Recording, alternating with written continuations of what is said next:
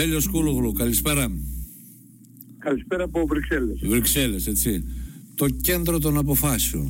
Τι στην ευχή γίνεται και τι αποφασίζεται εκεί όλοι μαζί. Δεν ξέρω, πάντως αυτό το οποίο βιώνουμε συνολικά ως Ευρώπη μάλλον προς τα πίσω πάει και όχι προς τα μπρος. Αγαπητέ κύριε Κούλογλου.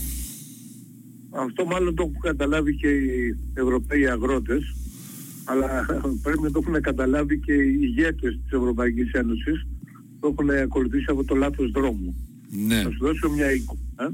Εδώ στο Ευρωπαϊκό Κοινοβούλιο γύρω-γύρω έχουν βάλει σειρματοπλέγματα για να εμποδίσουν ενδεχομένως τα τρακτέρ και σίγουρα τους αγρότες που κάνουν διαδηλώσεις στην περιοχή. Ναι, γιατί έχω βγει και στο Βέλγιο, ναι. Βεβαίως. Στο Βέλγιο υπάρχει μια εξέγερση των αγροτών σε πολλές χώρες της Ευρώπης, δηλαδή Γερμανία, Πολωνία, Ρουμανία, Ολλανδία, Ισπανία και το Βέλγιο, και βεβαίως έχουμε και στην Ελλάδα. Δηλαδή, συγγνώμη, γύρω από τις Βρυξέλλες, από αυτό το κτίριο υπάρχουν σειρματοπλέγματα, είναι φοβερός εικόνα. Προσπαθώ να το... Γύρω από το... Πρώτη φορά το βλέπω αυτό. Τόσα χρόνια, ναι. Πρώτη φορά βλέπω σειρματοπλέγματα σε τέτοια έκταση, δηλαδή να μην μπορείς να περάσεις. Βάζουμε κατά καιρούς, αλλά μόνο στη μία μεριά. Τώρα είμαστε κάπως περικυκλωμένοι. Περικυκλωμένοι, ζωσμένοι με σειρματοπλέγματα. Φοβερό. Φοβερό, δεν μπορούσα να το φανταστώ αυτό, δεν μπορεί να συμβαίνει αυτό που στην καρδιά της Ευρωπαϊκής Ένωσης, έτσι. Πρέπει να στείλω καμιά φωτογραφία. Όντως. Τι γίνεται, τι συζητάνε εκεί για τον ξεσηκωμό των αγροτών, γιατί πραγματικά μια τέτοια κατάσταση δεν έχουμε ξαναβιώσει όλα αυτά τα χρόνια με την Ευρωπαϊκή Ένωση, έτσι. Ναι, έχουν συσσωρευτεί διάφορα πράγματα. Ναι. Έχει συσσωρευτεί ορισμένα μόνιμα προβλήματα που είναι η υπερχρέωση των αγροτών, είναι η όλο και δυσμενέστερη θέση τους απέναντι στις μεγάλες πολυεθνικές εταιρείες και τα σούπερ μάρκετ. Ναι. Είναι το κόστος παραγωγής που αυξάνει συνεχώς, και στη συνέχεια σε όλα αυτά προσθέθηκαν οι φυσικές καταστροφές που προκαλούν προβλήματα και στη γεωργία. Στην περιοχή της Θεσσαλίας και των Δυτρικάλων το έχετε ζήσει παραπάνω από κάτι άλλο. Αλλά είναι και ο πόλεμος στην Ουκρανία. Με τον πόλεμο στην Ουκρανία τι έγινε? Με τον πόλεμο στην Ουκρανία αφενός μεν αφήσανε χωρίς δασμούς τα φτηνότερα ουκρανικά προϊόντα να μπουν στις ευρωπαϊκές αγορές, υποτίθεται για αλληλεγγύη με τους Ουκρανούς, με αποτέλεσμα να πέσουν οι τιμές των παραγωγών των Ευρωπαίων. Και από την άλλη την πλευρά αυξήθηκε λόγω του πολέμου το κόστος της παραγωγής. Αυξήθηκε η βενζίνη, αυξήθηκαν τα μεταφορικά. Επομένως οι αγρότες έχουν ένα παραπάνω διπλό βάρος, και όλο αυτό το πράγμα έχει οδηγήσει σε αυτή την εκρηκτική κατάσταση. Στη Γαλλία έχει πάρει πολλές διαστάσεις και σε όλες. Μια χώρα μετά την άλλη, και τώρα ετοιμάζονται και οι Ιταλοί. Οι Ιταλοί, οι οποίοι είναι από τις μεγαλύτερες χώρες σε αγροτικά προϊόντα στην Ευρωπαϊκή Ένωση. Ναι, δεν ξέρω τι γίνεται στην Ιταλία αυτή τη στιγμή, αλλά σε αυτές τις χώρες που έχω μια αντίληψη, Γαλλία, Γερμανία, Βέλγιο, υπάρχει πολύ μεγάλο πρόβλημα. Συχνά από τα μέσα ενημέρωσης αυτό αποδίδεται ότι οι αγρότες διαφωνούν με την πράσινη ανάπτυξη ή με την αναδημιουργία περιοχών που έχουν καταστραφεί οικολογικά. Δεν ισχύει αυτό. Παρουσιάζεται συχνά από μέσα ενημέρωσης. Στην πραγματικότητα οι αγρότες καταλαβαίνουν ότι πολλές από τις φυσικές καταστροφές που καταστρέφουν και τα σπαρτά τους ή τα προϊόντα τους ή τα φρούτα τους προέρχονται από την κλιματική αλλαγή. Αλλά δεν θέλουν στο όνομα της κλιματικής αλλαγής να τους επιβάλλονται μέτρα τα οποία ευνοούν μόνο τις πολύ μεγάλες αγροτικές μονάδες, τις παραγωγές και τους μεγάλους καταναλωτές όπως είναι τα σούπερ μάρκετ και όλα αυτά. Αυτό δεν θέλουν. Έχει τεθεί το θέμα στο Ευρωκοινοβούλιο, το συζητήσατε καθόλου? τι θα γίνεται και τι θα προτείνεται και πώς θα αντιδράσει το Ευρωκοινοβούλιο πρωτίστως και μετά το Συμβούλιο Αρχηγοί των Κρατών και όλοι αυτοί. Δεν έχει ακόμα ξεκινήσει ουσιαστική συζήτηση. Ελπίζω ότι σε πόρα έχουμε δύο ολομέλειες στο Στρασβούργο, που γίνονται οι ολομέλειες, ναι, μέσα στο Φλεβάρι, να συζητηθεί το θέμα. Αλλά ό,τι και να γίνει, επειδή φτάνουμε κοντά στις ευρωεκλογές, που είναι τον Ιούνιο, φοβάμαι ότι δεν θα προλάβουν να ληφθούν μέτρα, τα έχουν παραμελήσει. Η κυρία Φόντε Λάιεν είναι μια καταστροφή, η πρόεδρος της Κομισιόν της Ευρωπαϊκής Επιτροπής, και όλα τα έχουν δείξει στον κόκορα, δεν παίρνουν ουσιαστικά μέτρα, είναι όλα για το θεατήνε, είναι όλα να πάμε με τη Γάζα, να σταματήσουμε τη βοήθεια στους Παλαιστίνιους, να στείλουμε όπλα στην Ουκρανία κτλ. Μόνο σε αυτό, χωρίς να λαμβάνονται συγχρόνως μέτρα για την ανακούφιση των υπηκών εδώ πέρα. Αυτό ζούμε μια κατάσταση που μοιάζει τις παλιές εποχές, όπου κάποιοι ευγενείς αποφάσιζαν για το πολλό χωρίς να το λαμβάνουν υπόψη. Και τα αποτελέσματα τα βλέπουμε. Ακριβώς, Στέλιο Κούλογλου, αυτό ακριβώς μου κάνει εντύπωση το γεγονός, και το έλεγα στην αρχή της εκπομπής, το γεγονός ότι η Γερμανία για πρώτη φορά βυθίζεται σε μια κρίση, έτσι, οικονομική. Οι περισσότερες βορειοευρωπαϊκές χώρες που μέχρι τώρα δεν τις άγγιζαν καν όποια μέτρα και να παίρνουν, τώρα ξαφνικά και αυτές διαπιστώνουν πως διέρχονται μια οικονομική κρίση. Και γνωρίζουν την αιτία. Βασικά η αιτία ήταν ο Ουκρανικός πόλεμος και τι έχει συμβεί και τα μέτρα που πήραμε κατά της Ρωσίας, σε βασικό βαθμό όλα αυτά. Και παρόλα αυτά, ενώ τους το βιώνουν, συνεχίζουν την ίδια τακτική. Είναι πραγματικά, δεν είναι οξύμορο αυτό? Είναι πάρα πολύ οξύμορο και μου κάνει εντύπωση ιδιαίτερα η πολιτική της Γερμανίας. Δεδομένου ότι η Γερμανία επλήγει περισσότερο από οποιαδήποτε άλλη ίσως χώρα μετά τις εμπλεκόμενες, δηλαδή την καημένη την Ουκρανία, αλλά και τη Ρωσία, που χάνουν παιδιά τους τσάμπα. Αλλά εν πάση περιπτώσει μετά είναι η Γερμανία, διότι αυτή η αγωγή που είχαν φτιαχτεί για την μεταφορά ενέργειας από τη Ρωσία στην Γερμανία βοηθούσαν τη γερμανική οικονομία. Η Γερμανία μπήκε αμέσως στον πόλεμο χαρούμενη, λες και τη συνέφερε. Θα πιέστηκε απολύτως με τις θέσεις των Ηνωμένων Πολιτειών, που τη δουλειά τους κάνουνε, χωρίς να πάρει αποφάσεις. Τις καταστρέψανε οι Ηνωμένες Πολιτείες τους δύο αγωγούς, γιατί το σαμποτάζ που έγινε στον καινούργιο αγωγό, που είχε κοστίσει δισεκατομμύρια και ήταν έτοιμος να λειτουργήσει, μάλλον από τις Ηνωμένες Πολιτείες έγινε.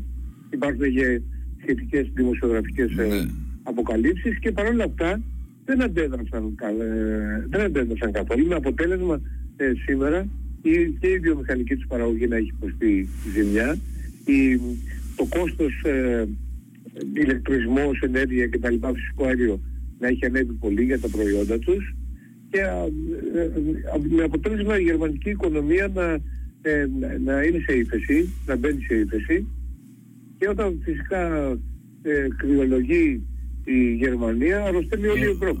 Γιατί η Γερμανία, καλός ή κακός, είναι είναι η ατμομηχανή.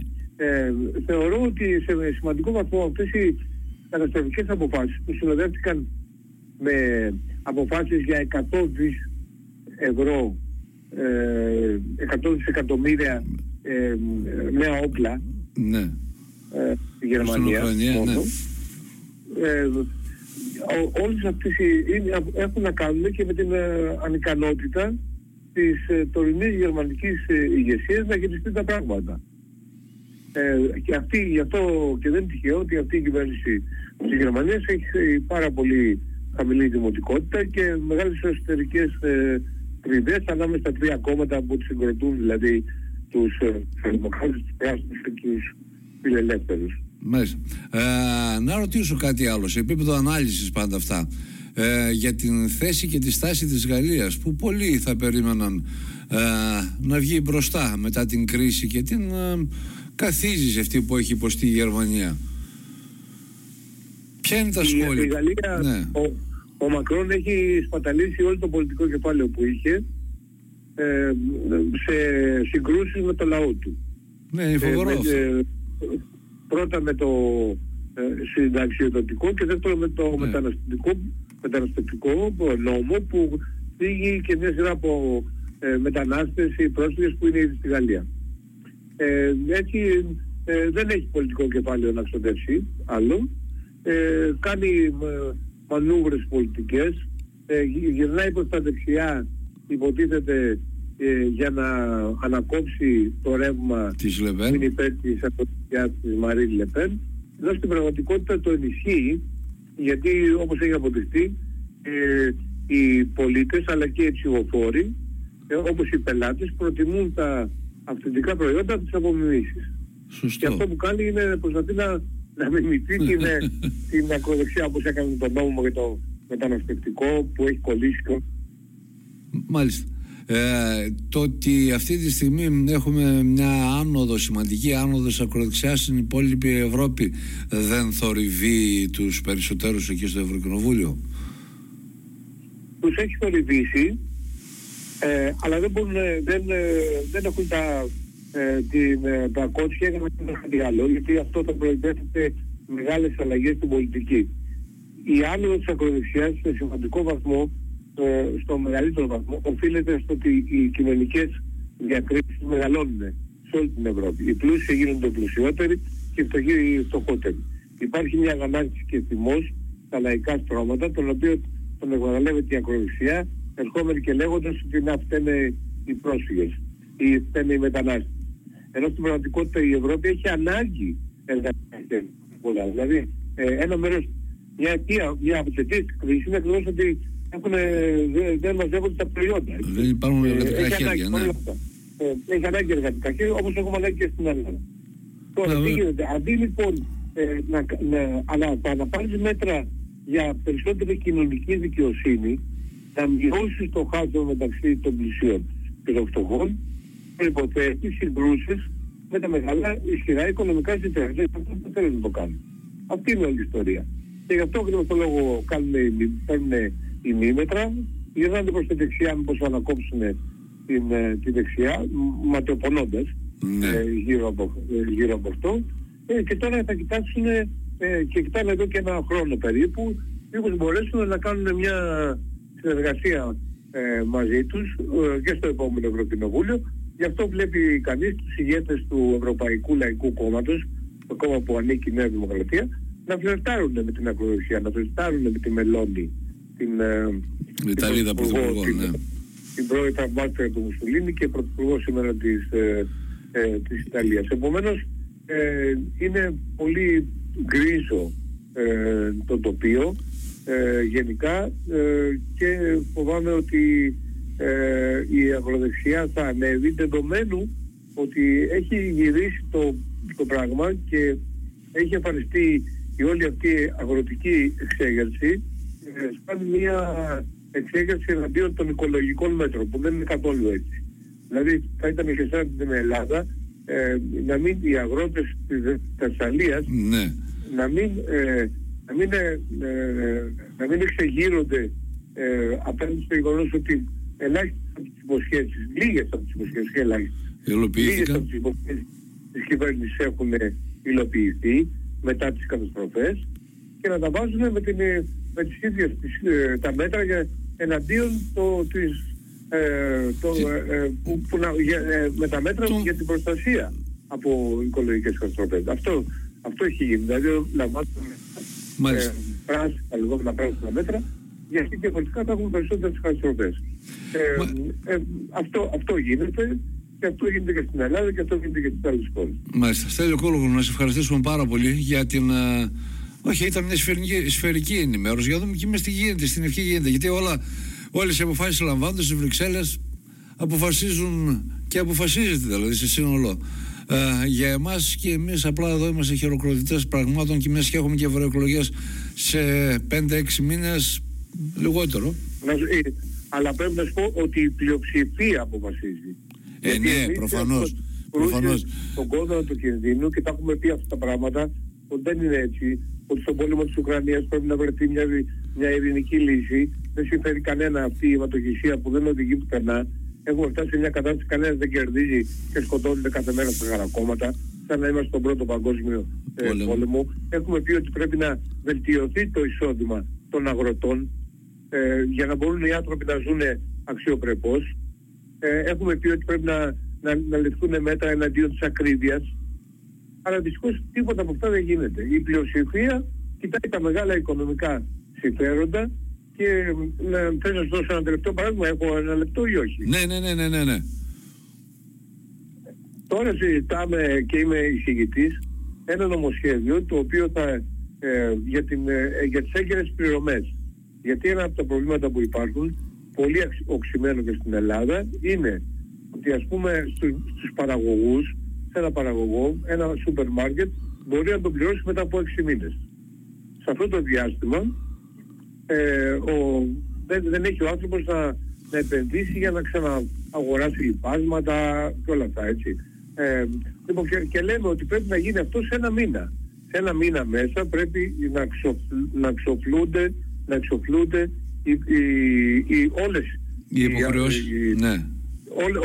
οι οικονομικές συναλλαγές μέσα σε ένα μήνα. Και βάζουμε τώρα, επειδή ας πούμε οι φαρμακοποιοί είναι μικροί, δεν είναι μεγάλοι, βάζουμε για τους μικρούς, για τις μικρές επιχειρήσεις 2 μήνες ή και 3 μήνες στην αρχή. Λοιπόν, αυτό δεν το θέλουν. Θέλουν να βάλουμε, και παλεύω εκεί πέρα τώρα, θέλουν να βάλουν 1 μήνα για όλους. Και για τους μεγάλους και για τη μεγάλη πολυεθνική εταιρεία φαρμάκων, αλλά και για το μικρό φαρμακοποιό, ο οποίος αν δεν τον πληρώσει το δημόσιο δεν θα μπορεί να πληρώσει. Υπάρχει δηλαδή διαμάχη. Τώρα αν τα καταφέρουν να το περάσουμε το μέτρο, που να υπάρχει διαφοροποίηση μεταξύ των ισχυρών και των αδύναμων, δεν ξέρω ακόμα. Είμαστε οριακά. Μάλιστα. Πολύ σημαντική πάντως ως πληροφορία και ως είδηση αυτή. Να σε ευχαριστήσω, γιατί και οι Κοσμάκοι, έτσι, και όλους μάλλον, όχι μόνο απλά και οι Κοσμάκοι. Να είσαι καλά, Στέλιο Κούλογλο. Ευχαριστώ πάρα πολύ. Την καλησπέρα μου. Ευχαριστώ και εγώ.